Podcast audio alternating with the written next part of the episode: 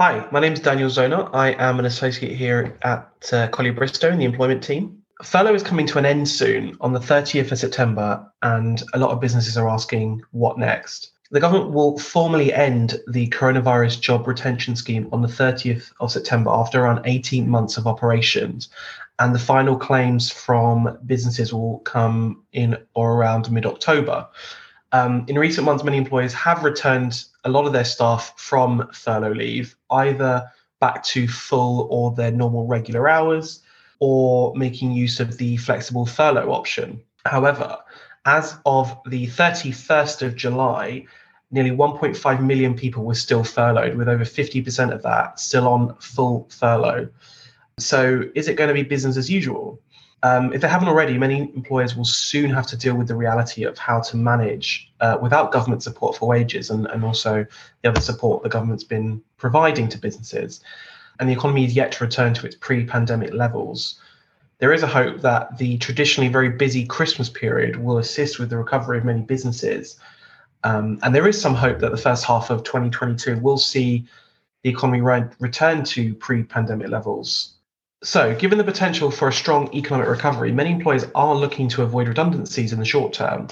Um, or equally, some employers have already gone through that process with their employees and workers, and further redundancy procedures are just not, not an option when they're already operating with a skeleton workforce. Um, so, what can they do? Obviously, redundancy remains an option for those employers who, for example, experience a reduced need for a particular kind of work it could make use of a voluntary redundancy procedure and invite applications for voluntary redundancy to hopefully avoid a formal procedure, which itself brings difficulties and costs and uh, challenges. There are some alternatives to redundancies that an employer can think about and adopt in a, as a means to retain headcount but reduce costs. So, for example, employers could reorganize their workforce.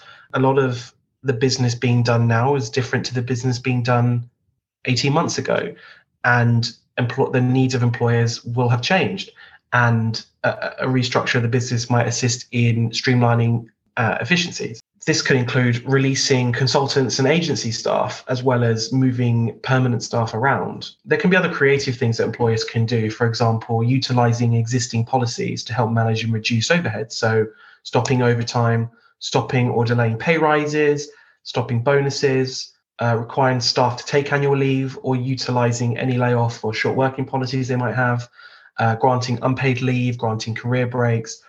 Obviously, employers will need to have a, an eye to the, any contractual issues that might arise from this, and obviously, they don't want to cause themselves further liability. Um, but these are possibilities that employers can look at when considering the question of reducing costs.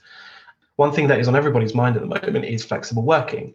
Of course, this is not applicable to everybody, but during the pandemic, many people experienced a real benefit from flexible working and home working, uh, particularly in terms of their general well-being and mental health. Public expectations around flexible working are increasing, and there was a statistic recently that three years ago, something like nine percent of uh, businesses allowed staff to work from home, and now that's over 50%.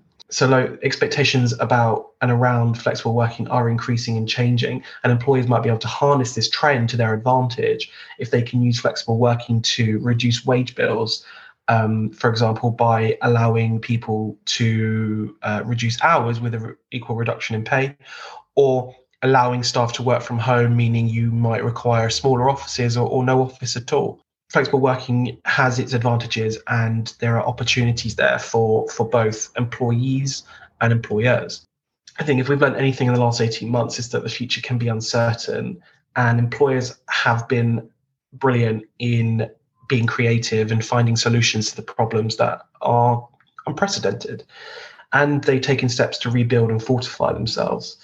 There's nothing to suggest that employers can't weather the storm going forward and that they won't come out of this stronger, more resilient, and more efficient.